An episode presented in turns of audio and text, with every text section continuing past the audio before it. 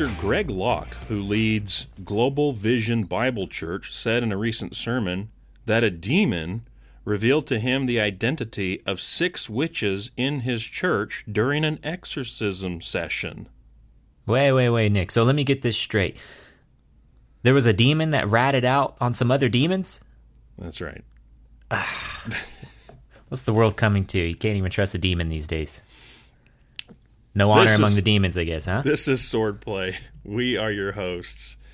I am Nick Perez, preaching minister for the Davis Park Church of Christ in Modesto, California.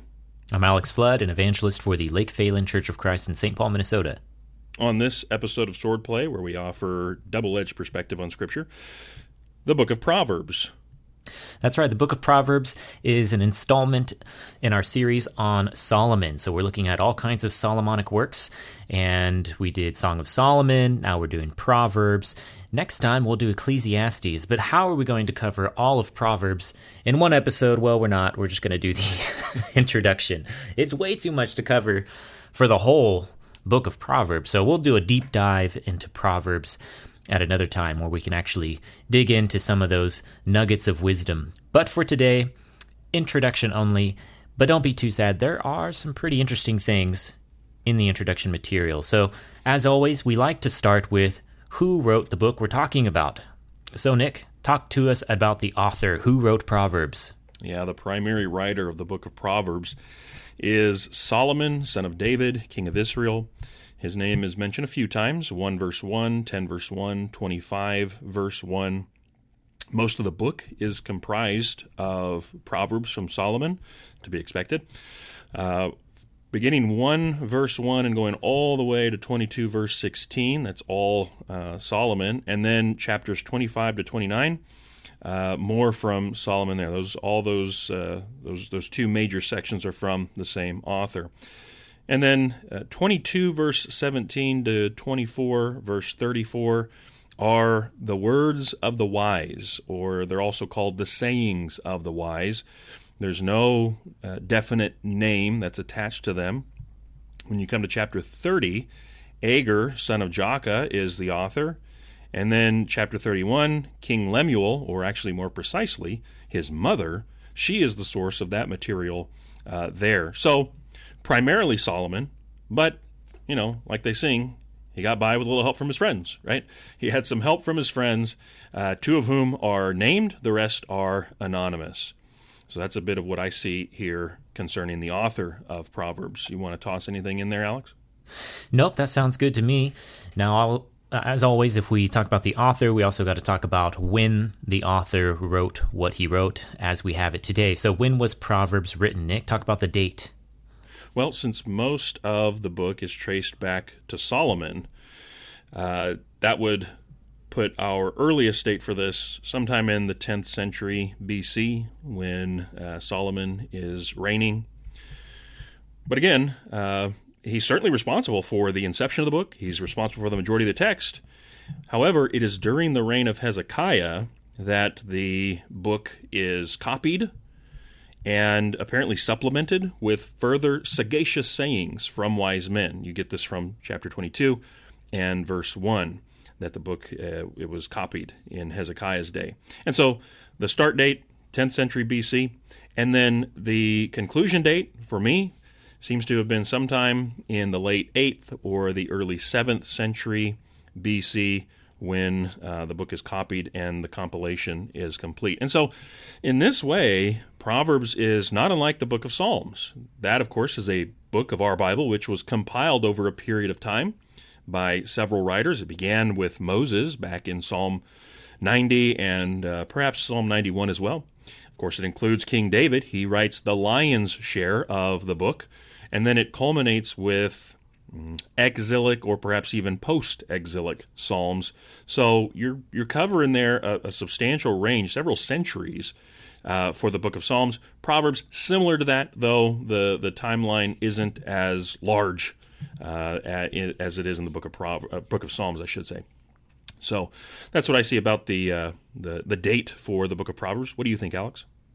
Yeah, I think that's right. I would also like to note that just like the Psalms, the collection of Proverbs had an editing hand over time. In other words, somebody arranged the Proverbs, just like somebody arranged the Psalms. Uh, they put them in a certain order for certain theological or applicational reasons. Uh, this doesn't mean that the content was necessarily tampered with, but simply that the sections were copied and pasted into a specific arrangement. So when we ask, uh, when was Proverbs written?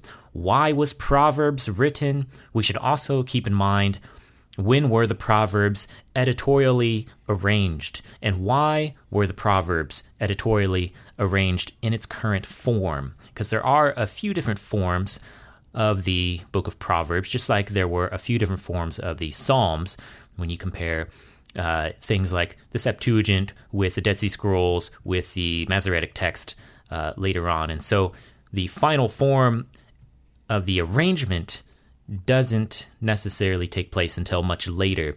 But I agree with that the content was written for Proverbs, as you said, uh, 10th to 7th century BC, and then collected, gathered, edited into a specific arrangement. So we are on to the purpose then. Why was Proverbs written? So there are two uh, texts that are the primary texts for establishing why Proverbs was written. Uh, you get uh, purpose statements, uh, seemingly, in chapter 1, verses 1 through 6, and then chapter 22, verses 17 through 21. And from these texts, one could distill seven purposes uh, for this book. Uh, in 1, verses 2 and 3, the text says, To know wisdom and instruction, to understand words of insight, to receive instruction in wise dealing, in righteousness, justice, and equity. So, first, uh, right off the bat, you the, the first purpose is to know, to understand, to receive these seven attributes, namely wisdom, instruction, words of insight, wise dealing, righteousness, justice, and equity. And just briefly walking through those wisdom, that of course that's a clear echo back to what Solomon prays for uh, in 1 Kings 3 verse 9. It's a, a mind of understanding. It is uh, the intent of uh, distinguishing good from evil, uh, the ability to do that. Uh, there's an implication that there is a set standard to adhere to like the statutes that were given by God that are to be maintained. Uh, you can see Deuteronomy 4 6 for an example of that. So there is a standard, and uh, you're supposed to stick closely to it. Instruction, this could be also understood as uh, self control or discipline. It is the thing by which people are trained, as Jamieson, Fausset, and Brown point out in their commentary. Words of insight, this would be understanding, it would be discernment, especially concerning matters of God. Uh, wise dealing, another translation, New American Standard says wise behavior. That's good too. This is discreet counsel. It uh, involves thoughtfulness, uh, righteousness. That is, or the King James says justice. This is a, a divine attribute. It is acting according to uh, the standard. Uh, justice is also translated as judgment in the King James. It is the act of deciding legal dispute uh, so you have kind of a courtroom aspect to this. And then equity, this is conforming to a standard, kind of like a, a river conforming to terrain. All of this has uh, implications for how an individual is to live in society. Uh, so social implications uh, abound with all of these. Uh, then, next in uh, the first part of verse 4 in chapter 1, to give prudence to the simple is another purpose uh, for why the book was was written to promote prudence in the simple. Now we need to ask who are the simple because they show up again and again in Proverbs. These are the naive, they are the untaught, they are easily led to do good or evil. Uh, I think of Pinocchio, right? How he is easily swayed to go one way or another based on the company he keeps. And this is ultimately rooted in inexperience in life. They just haven't lived long enough for life to teach them the lessons that they need. The, the simple person is gullible, they are easily influenced. So they need prudence. Well, what is prudence? That is uh, could be understood as shrewdness. It's the same word that's used of the serpent in Eden. So there is a, such a thing as bad prudence or bad shrewdness, which promotes trickery and deception. Here, it would be the ability to uh, recognize the bad situation and escape from the wiles of others, uh, or especially in Proverbs, to flee from folly. And we'll talk about folly more in a few minutes. Uh, third purpose in the second part of verse 4 there uh, to give knowledge and discretion to the youth. Uh, so this has to do with focusing on moral qualities uh, and the application of that morality. It has to do with the ability to make proper decisions between right and wrong, choosing the right over the wrong. And so, uh, in parallel there with the simple, the youth would be those inexperienced ones. Verse 5 of chapter 1 let the wise hear and increase in learning, and the one who understands obtain guidance. So, there's a purpose here to increase intellect and to gain guidance from the wise, to apprehend and assimilate information into one's life, and then even to communicate that to others, verbally instruct them in the way that they're to go. The wise are going to value all of this. As we come to chapter 22 and verse uh, 21 to make you know what is right and true, that you may give a true answer to those who sent you. So, a fifth purpose to know truth and to give a true answer. And it sounds kind of like apologetics, right? It's uh, what uh, Peter says over in 1 Peter 3 and verse 15 to always be prepared to give an answer for those who ask concerning the hope within you. So, maybe a, a bit of an, an, apologetic purpose there. Uh, 22 verse 18 talks about how uh, it will, if you incline your ear to hear the words of the wise, it will be pleasant if you keep them within you, if all of them are ready on your lips. And so, uh, a pleasant life, a, a good life of praise will be the product of this. Uh, and so, you know, you, you, when you follow the wisdom that's uh, given in this book, you've got nothing to be ashamed of. Uh, how many young people need need to hear that message that uh, uh, concerning the the wisdom in these books, uh, in, in, these in in these chapters in this book? Uh, yeah, nothing to be ashamed of when you live a wise life, even though the world may mock you for it, and the world often does. And then uh, verse 19, that your trust may be in Yahweh. I have made them known to you today, even to you. That's this is what cumulative. It culminates here with trusting in the Lord. That is a primary purpose of this book to put your entire confidence in God and then uh, that producing obedience in your life.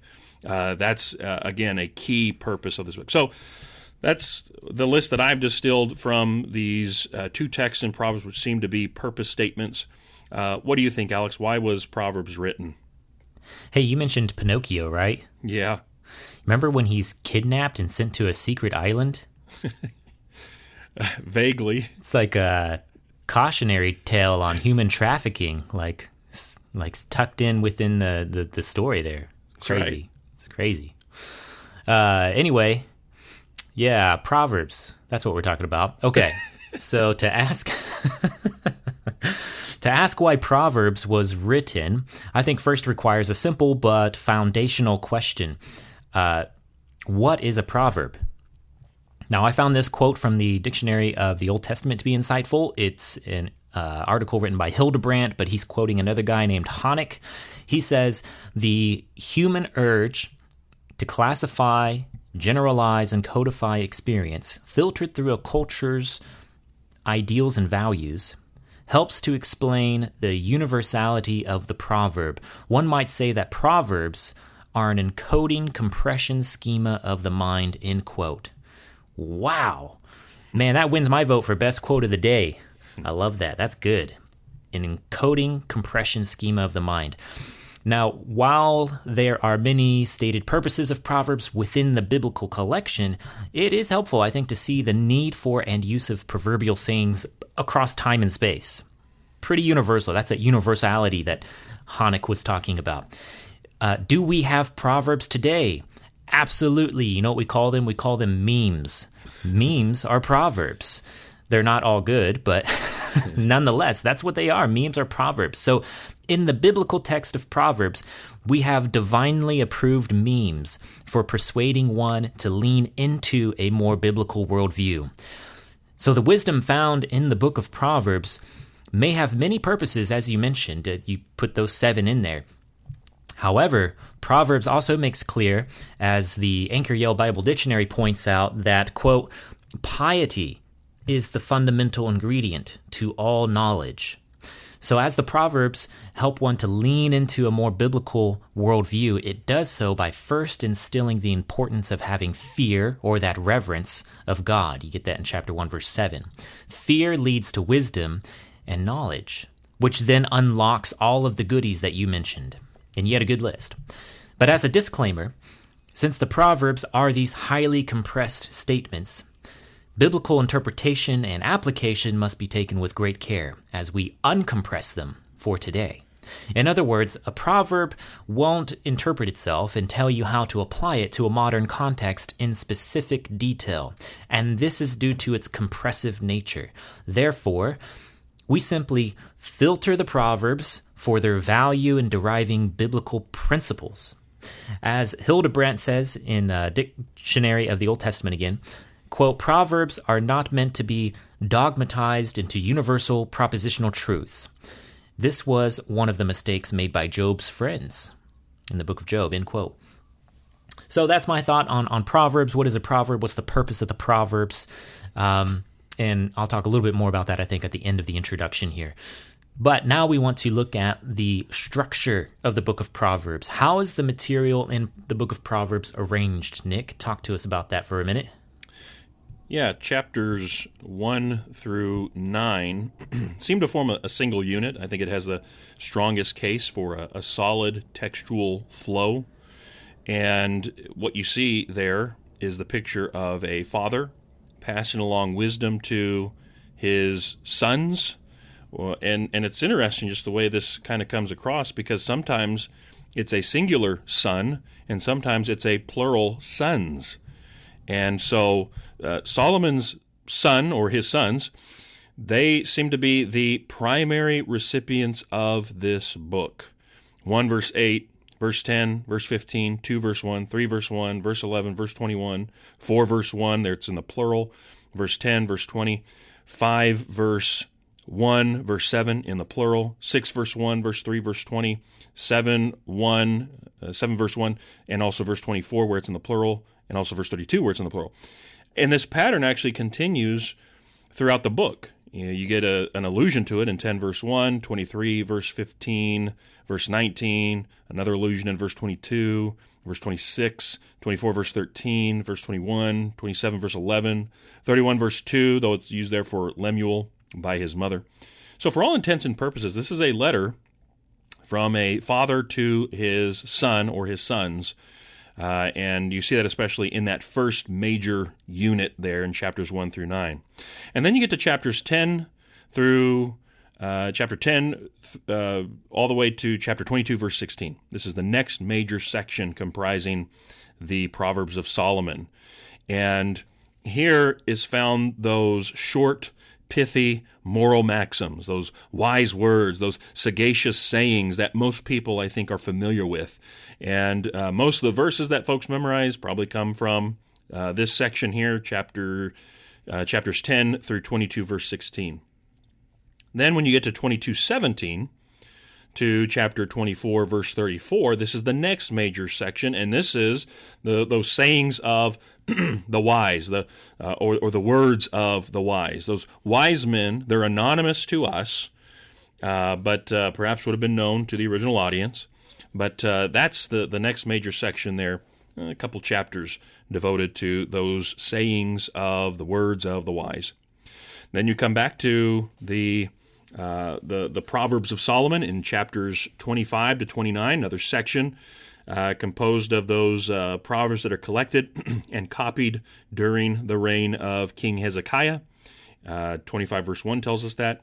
And it's during the early part of the reign of Hezekiah, we'll remember from our Bible history, that he led a reform in Judah. And that included, included restoring the temple, it included renewing worship exercises uh, in the temple, and it uh, included, most notably, the celebration of the Passover. And you can read all about this in Second Chronicles chapters 29 and 30. So, off screen for the book of Proverbs, you have this reform that took place, and apparently that was the time when the finalization of the book of Proverbs took place. We come to chapter 30. This is the record of the words of Agur. He's another wise man who, uh, again, depending on who you read, there are some who say he may have been a non Israelite, uh, since he uses, or since the phrase the oracle is used in 30 verse 1, could also be translated, uh, that term, the oracle could also be translated as the uh, Massaite, uh, or as my ESV footnote reads, the man from Massa. So he could have been a non Israelite if you follow that reading. And then chapter 31, this uh, chapter concludes the book with the words of King Lemuel. He is communicating instruction that he had received from his mother. And again, if you take uh, the, the phrase there, an oracle, as the Massaite, then we find that Lemuel was king over Massa. Uh, most of his wisdom is focused on the ideal or excellent wife or excellent woman. Uh, again, most uh, women are probably familiar with this. It's used for uh, the theme of a lot of ladies' days and things like that. Um, another alternate understanding is that Lemuel is actually a pseudonym, another name for Solomon. Lemuel, the name means uh, toward God and Solomon, uh, his other name is Jedediah, beloved of Yahweh. Uh, of course, if that's the case, that would mean his mother was Bathsheba. So this could be wisdom from Bathsheba. It's a stretch, but it's a potentiality. I just mentioned mention it because you may run across it in your own independent study. There's a textual variant, which is uh, interesting. The text of the Septuagint does not include chapter 30, verse 1, all the way to 31, verse 9, in the location where it's typically found in our English versions. Uh, it uh, the, the text of the Septuagint goes from 2927 straight to 31 verse 10 and the, the discussion about the excellent wife passage uh, although it continues the versification as though it were the remainder of chapter 29. So that's actually verses 28 through 49 of chapter 29 in the Septuagint. Very interesting um, little textual variant there that Alex is going to uh, unpack for us a bit more as he talks about the structure of Proverbs and how it's arranged. Yeah, so just to be clear, the the Septuagint's not missing that section of uh, chapter 30, verse 1 through 9. It's just located in a different spot, right? So the editorial hand of the Septuagint places that section in chapter 24, verses 24 through 32.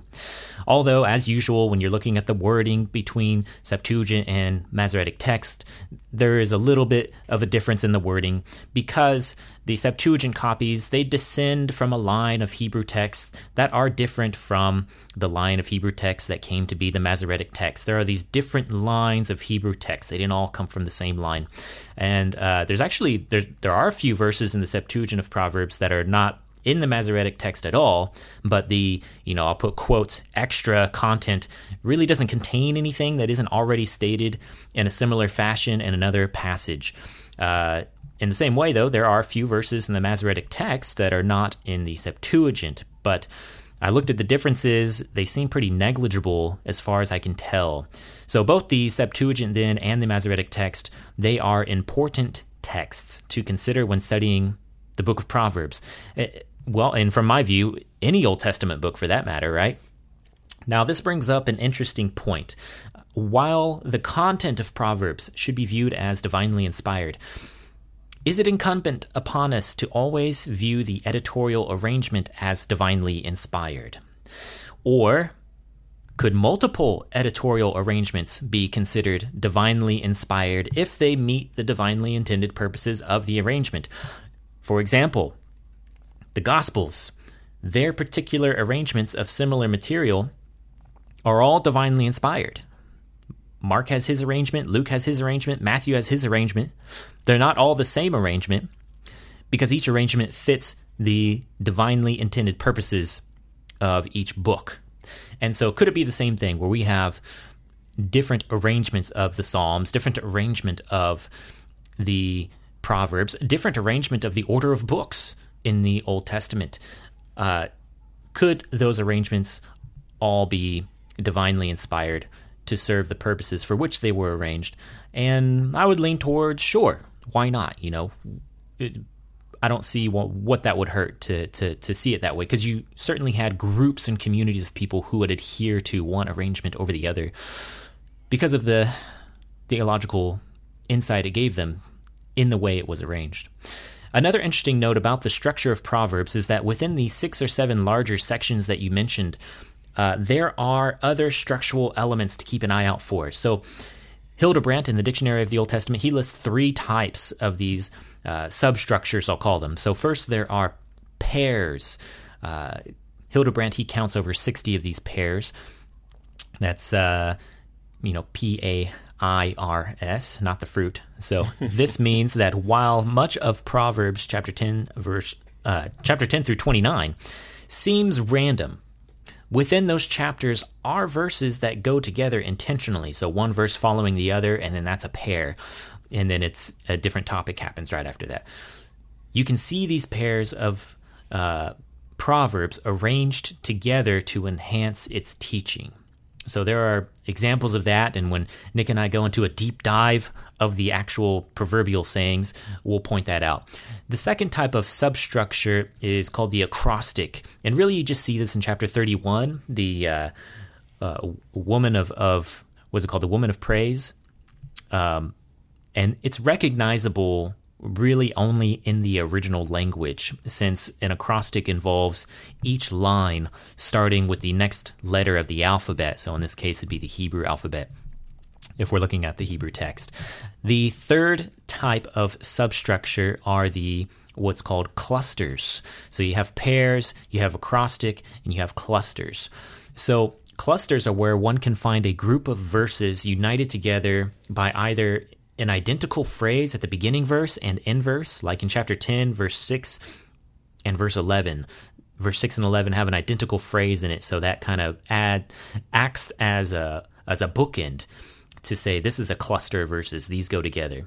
Um, or a cluster can be formed by a chiasm, or I like to say a chiasm, where verse ideas repeat themselves in reverse order. So you'd have, you know, let's say verse 1, 2, 3, 4, 5, 6. Let's say you had a cluster of six verses. And so you'd have uh, verse 1 would be idea A, verse 2 would be idea B, verse 3 would be idea, idea C, and then you'd reverse it. So verse 4 would be idea C again, then verse 5, idea, idea B again, and then verse 6, idea a again. So chiasms are cool to like see, you know, after the fact, but nobody really reads in chiasms, so it's not like you're um, needing to to read it that way. It's just sort of like an after the fact analysis saying that you know what, maybe it's not as random as it first appears. Maybe there are some forms of structure within the randomness of chapters 10 through 29. And here are the three types of structures that have been identified, at least for sure, within that randomness. So that's the structure of the book of Proverbs. Now we are going to end our introduction with a um, nice little uh, bit of information on what we see as the major themes in Proverbs. And so, Nick, I know you have three themes here. I just have one theme that I wanted to talk about, but obviously there are many themes in the book of Proverbs. What stood out to you, Nick? Yeah, and uh, before we get to that, I did want to just circle back to um, the location uh, for those who may be following along in their Septuagint of those verses uh, in chapters uh, chapter 30 verse 1 all the way to 31 verse 9 you can actually find that in uh, as alex said chapter 24 uh, and verses 24 through 77 of that chapter in the septuagint uh, contains not only all those verses uh, 30 verse 1 all the way to 31 verse 9 in our english but also incorporates kind of in sandwich form what for us in our English is 24 verses 23 through 34. So the way it breaks down roughly is what is uh, Proverbs 30, verses 1 through 14 in our English, is 24, verse 24 through 37. It's actually this, the latter part of verse 24 there, to the verse 37. And then you pick up the material of 24 verses 23 to 34 in our English. That shows up in 24 verse 38 through 49. And then it circles back to conclude the material of in our English 30 verse 15 to 31 verse 9 in 24 verse 50 through 77 in the Septuagint. And as Alex said, there are uh, slight variations there of uh, the translation in the from the Hebrew into the Greek. Um, but it's all there. Very interesting. Very interesting that uh, arrangement bit. Mm-hmm. Yeah, for sure. First well, major. Th- yeah, sorry. yeah, ahead. first. No, go ahead. First major theme. God. All right. uh, God is, of course, the the first primary major theme of all the books of the Bible. Um, few texts in Proverbs so succinctly summarize the wise man's thinking about God, while also being relatively well known to most folks as the text we find in Proverbs chapter 3, verses 5 through 8. Trust in the Lord with all your heart, and do not lean on your own understanding. In all your ways acknowledge him, and he will make straight your paths. Be not wise in your own eyes. Fear Yahweh and turn away from evil. It will be healing to your flesh and refreshment to your bones. Uh, so circle back here to trust, right? Trust in Yahweh with all your heart. To trust is to wholly and entirely rely upon the promises and providence of God. Now, we, we need this because of the complexity of life, because of the difficulty of life, because we don't know what the future holds. We need God's promises and we need His providence. We need a, a big, faithful God who is overseeing and governing the affairs of life, uh, even in control of our lives as we submit ourselves to Him. He not only holds our hand, but His hand also holds the future as well. What is necessary then to trust in Yahweh. What's necessary? Well, we need to surrender ourselves. That's the idea there of do not lean on your own understanding. And we also need a wholehearted faith. Trust in the Lord with all your heart, the text says. So God guides, and we must follow. And then to acknowledge God in all your ways. To acknowledge is to, is to know, it's to, to recognize God. It's to recognize His overarching guidance and His, His providence in our lives. It is an, acknowledgement of God's power, of God's wisdom. Uh, it acknowledges His goodness and His righteousness over all our ways, be it in this life or the next, be it in the spiritual or the secular realm, be it in public or private. In all your ways, we are to recognize God and acknowledge uh, Him in these various ways. That's the first major theme I see. God. Uh, did you want to toss in any comments here, Alex? Nope. Sounds no, good. Go, okay, going on. Next major theme related to uh, God, Yahweh God, is fear of Yahweh. And this is something that uh, Alex mentioned uh, earlier. Uh, upwards to 15 times in this book, Solomon exhorts his son, he exhorts even us today, to fear Yahweh. Humans have a duty to God, to fear Him. I like what Adam Clarke says about this. He says, Every intelligent being owes this to his Creator, that is, fear. But what do we mean by fear? Uh, and in particular, fear of Yahweh. My working definition for this is that reverential attitude of awe and respect of the one true Creator God and it finds expression in reverential submission to his will in all areas of life. So it begins in the mind, attitudinal, but then it finds outward expression in our behavior and in our actions. Proverbs begins by affirming that the beginning of knowledge is the fear of Yahweh. 1 verse 7. Fear of Yahweh, also the beginning of wisdom, we're told in 9 verse 10. So the wisest thing a person can do is fear Yahweh. Yet it is this reverential attitude toward God which is a prerequisite for knowledge and wisdom. If one reveres God, they're supposed to also hate evil 8, verse 13 says, Fear of Yahweh is hatred of evil. Of course, this is where it gets tricky. And again, this circles back to something Alex mentioned earlier about how do we how do we uncompress uh, these very tightly packed proverbs, the art and discipline of the interpretation of these particular verses of Scripture. Fear of Yahweh, we are told, prolongs life and it leads to life. We're told this in 10 verse 27, also 19 verse 23. So, if a person will fear Yahweh, then they'll have long life. And if they don't fear Yahweh, they'll have uh, short life. They won't have a long life. Well, someone, of course, might object, rightly so. We we know that righteous people succumb to disease and to illness. They die in unexpected tragedies, or they're killed by the wicked. And not only our experience, but also scriptures testify that the righteous have their lives cut short as martyrs, like James in the book of Acts, chapter 12 and verse 2. So, how do we reconcile these proverbs with uh, life and especially with scripture? Well, there's a couple of ways that this typically gets worked out. Is uh, one appealing to the absurdity of life.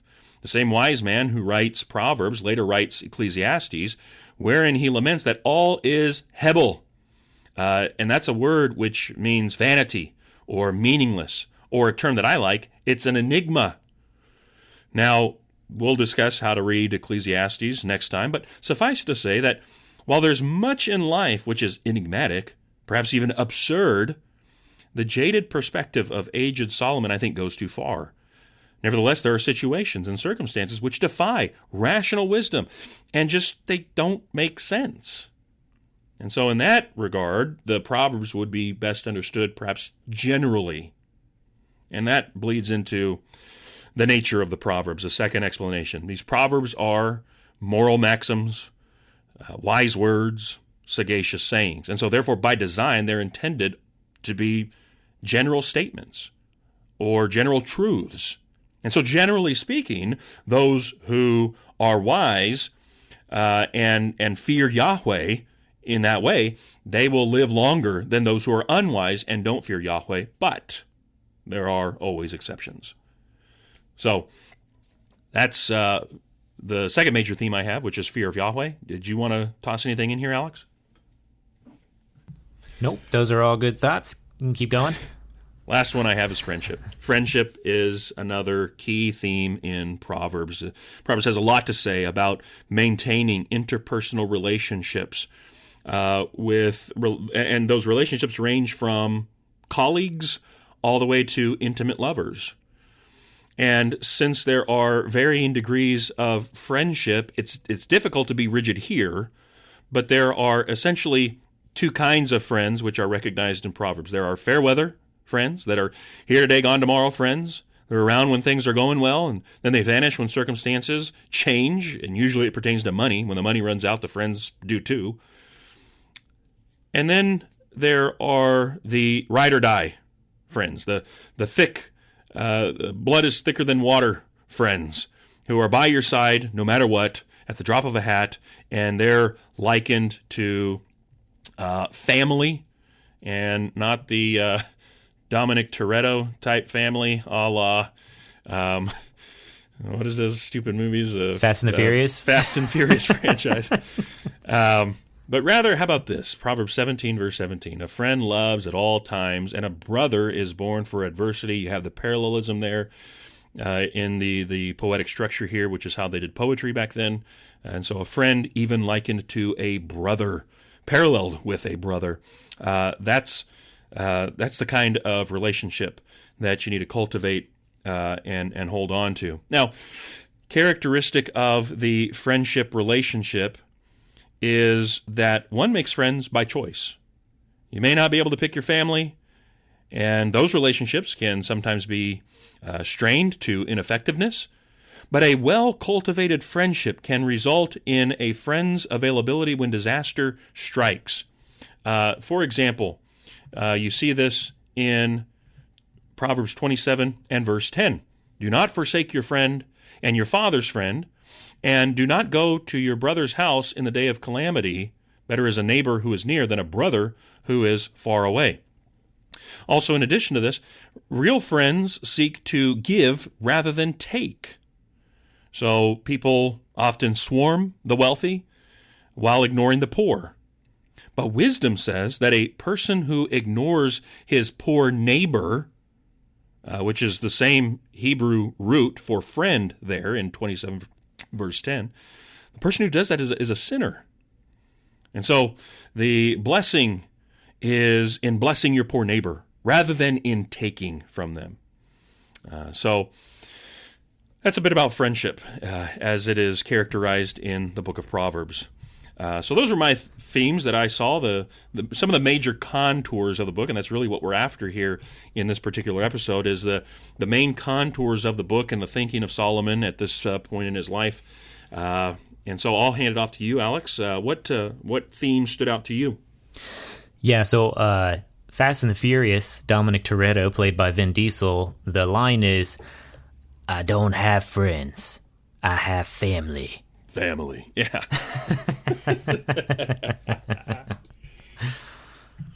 Just to clear things up. Okay, Dom. well, the major theme that stands out, I think, through the whole book of Proverbs, through all of the arrangements, is the theme of wisdom and folly. So, undergirding the pragmatic advice of Proverbs chapter 10 through 31 is first the story of Lady Wisdom and Lady Folly in chapters 1 through 9. Understanding the religious implications of these two figures serves to underscore all of the proverbial sayings with religious importance. In other words, to have wisdom or to avoid folly isn't merely an exercise in practical living, it's a pursuit of relationship with Yahweh God, a running towards Him in reverential fear while running away from the forces of darkness who seek to ensnare you.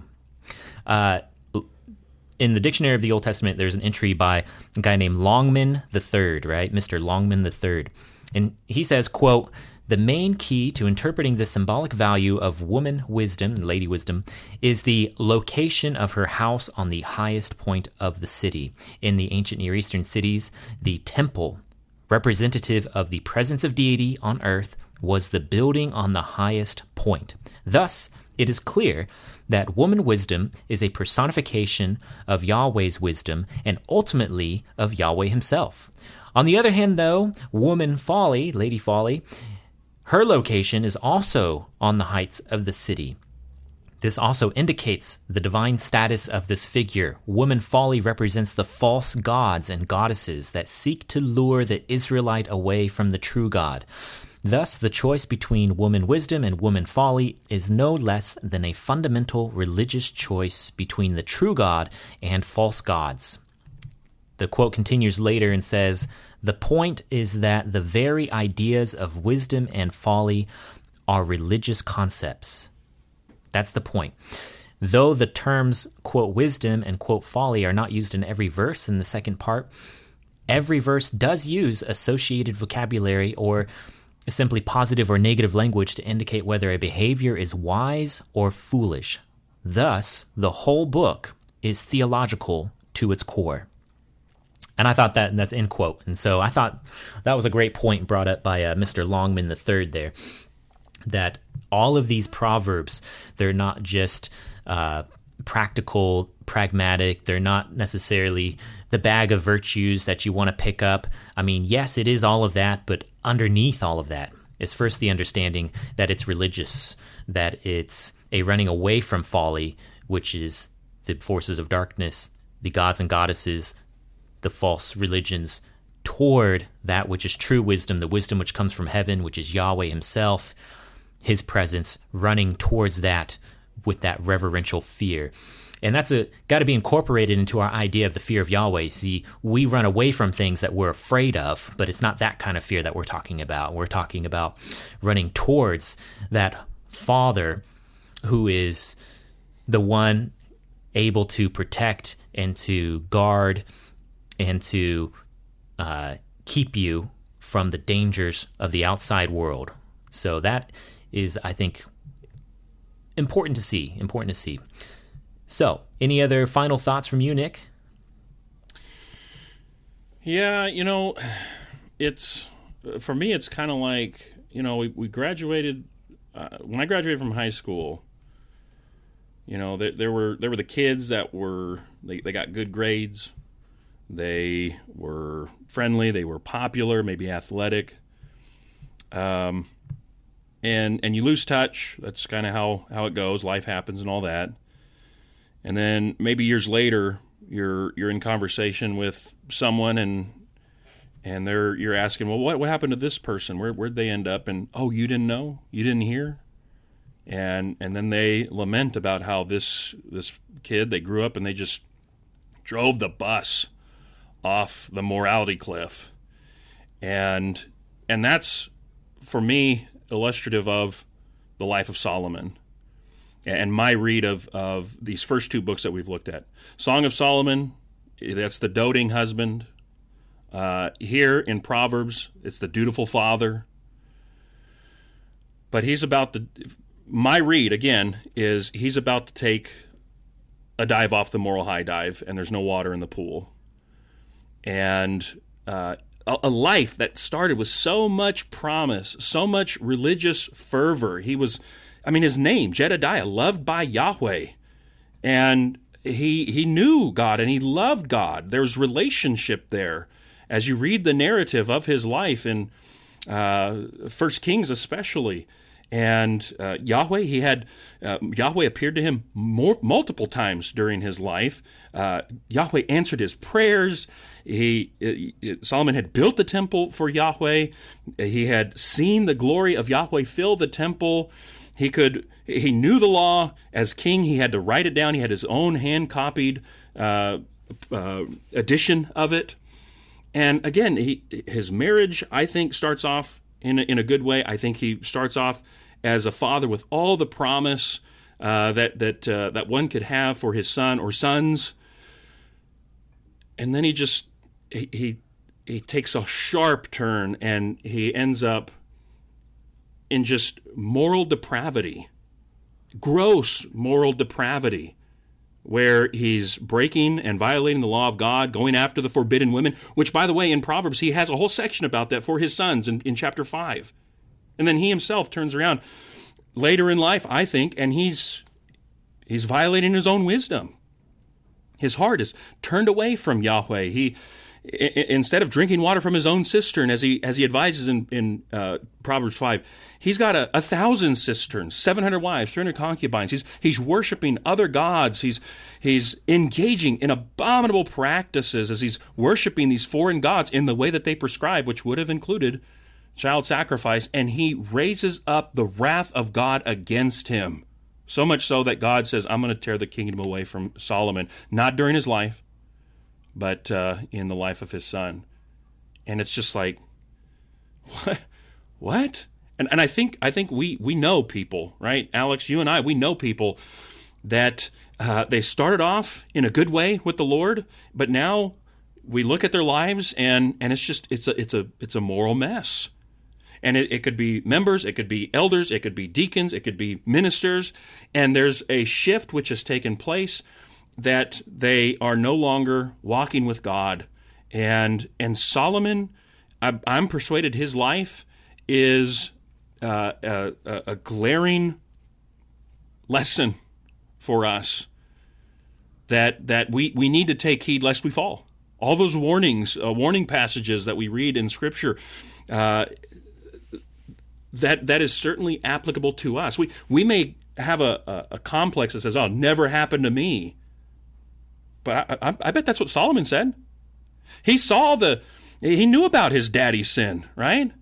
He was the product uh, after the fact, but uh, and and and you read what he wrote, what Solomon writes, and I, I, think initially there was that burden, but by the time you get to the end of his life, and I think Ecclesiastes, which is the next book we'll cover, you get to that book and you see just how uh, how his soul has been crushed uh, under the, the, the, burden of uh, his, own moral turn, uh, his turn away from God. Yeah, take take heed lest you fall, and it it it, it needs to be uh, a lesson for us. And by the way, never happened to me. Also, usually goes along with Well, yeah, but I'm going to make sure it never happens to me because you know I, I'm gonna I'm gonna read my Bible.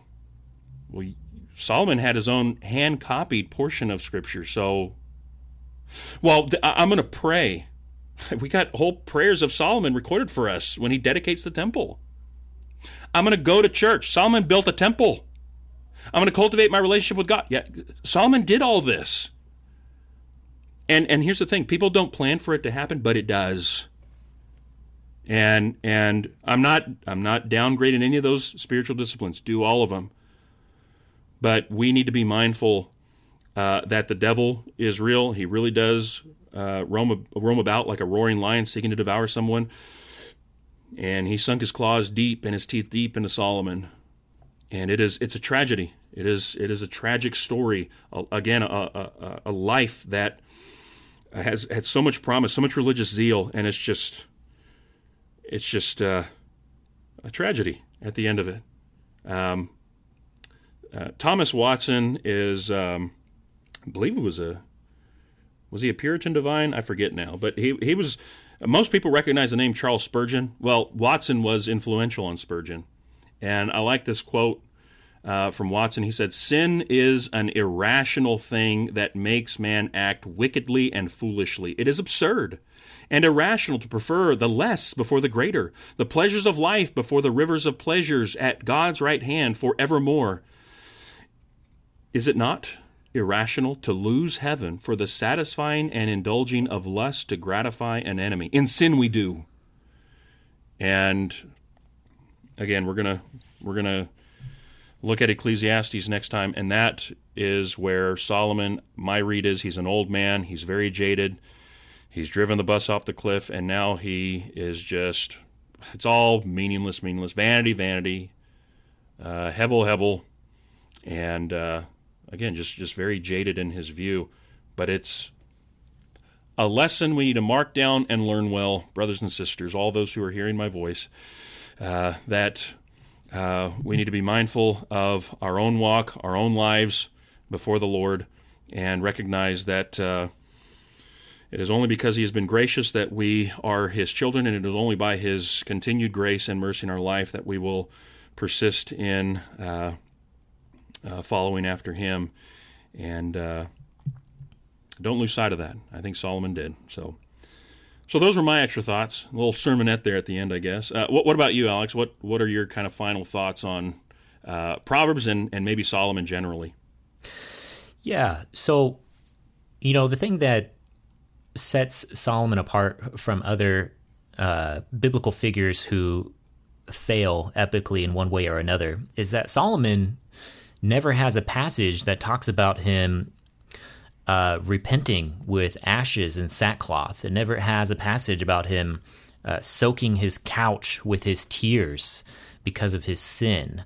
Uh, it never has a passage about him being cut to the heart and stricken in his heart and his conscience about what he's done. You get Ecclesiastes where he's, yeah, he's jaded and he's bitter, but he doesn't really show repentance in there. He shows regret, but regret is not the same thing, is it? And he you know, is the classic example for his sons to do as I say in Proverbs, uh, but not as I do in real life. And so it's no wonder that Rehoboam winds up as this confused, immature uh, boy rising up to replace uh, the the big shoes of Solomon, who made sure that he was remembered as uh, the wisest man ever, the greatest builder ever, the richest man ever, the biggest peacemaker ever, the man with the most wives ever. And so it's no wonder that this boy who takes his place is confused, broken, foolish, and uh, can't even take the advice of the good sages left as his advisors by his father.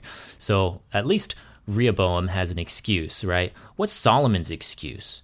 Yeah, he had everything. He built the temple. Who set it up for him? David. David accumulated everything he needed for it. Uh, yeah, he had all the wisdom of the Psalms at his disposal, written by his father David.